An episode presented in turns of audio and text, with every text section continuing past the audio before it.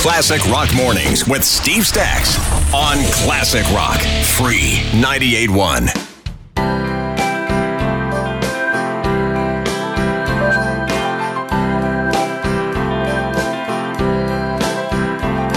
Oh, once upon a time in the land of the pines, the spotlight shined on a guy called Prime Minister.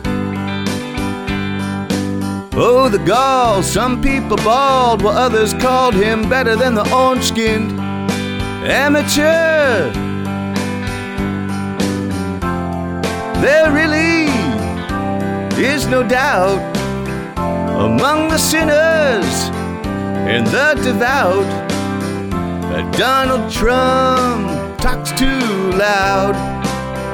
And Justin's head is sometimes in the clouds, but the rest of the world thinks Canada is a big deal. How does it feel? His fans will all squeal and the haters will moan, and bobs will be thrown.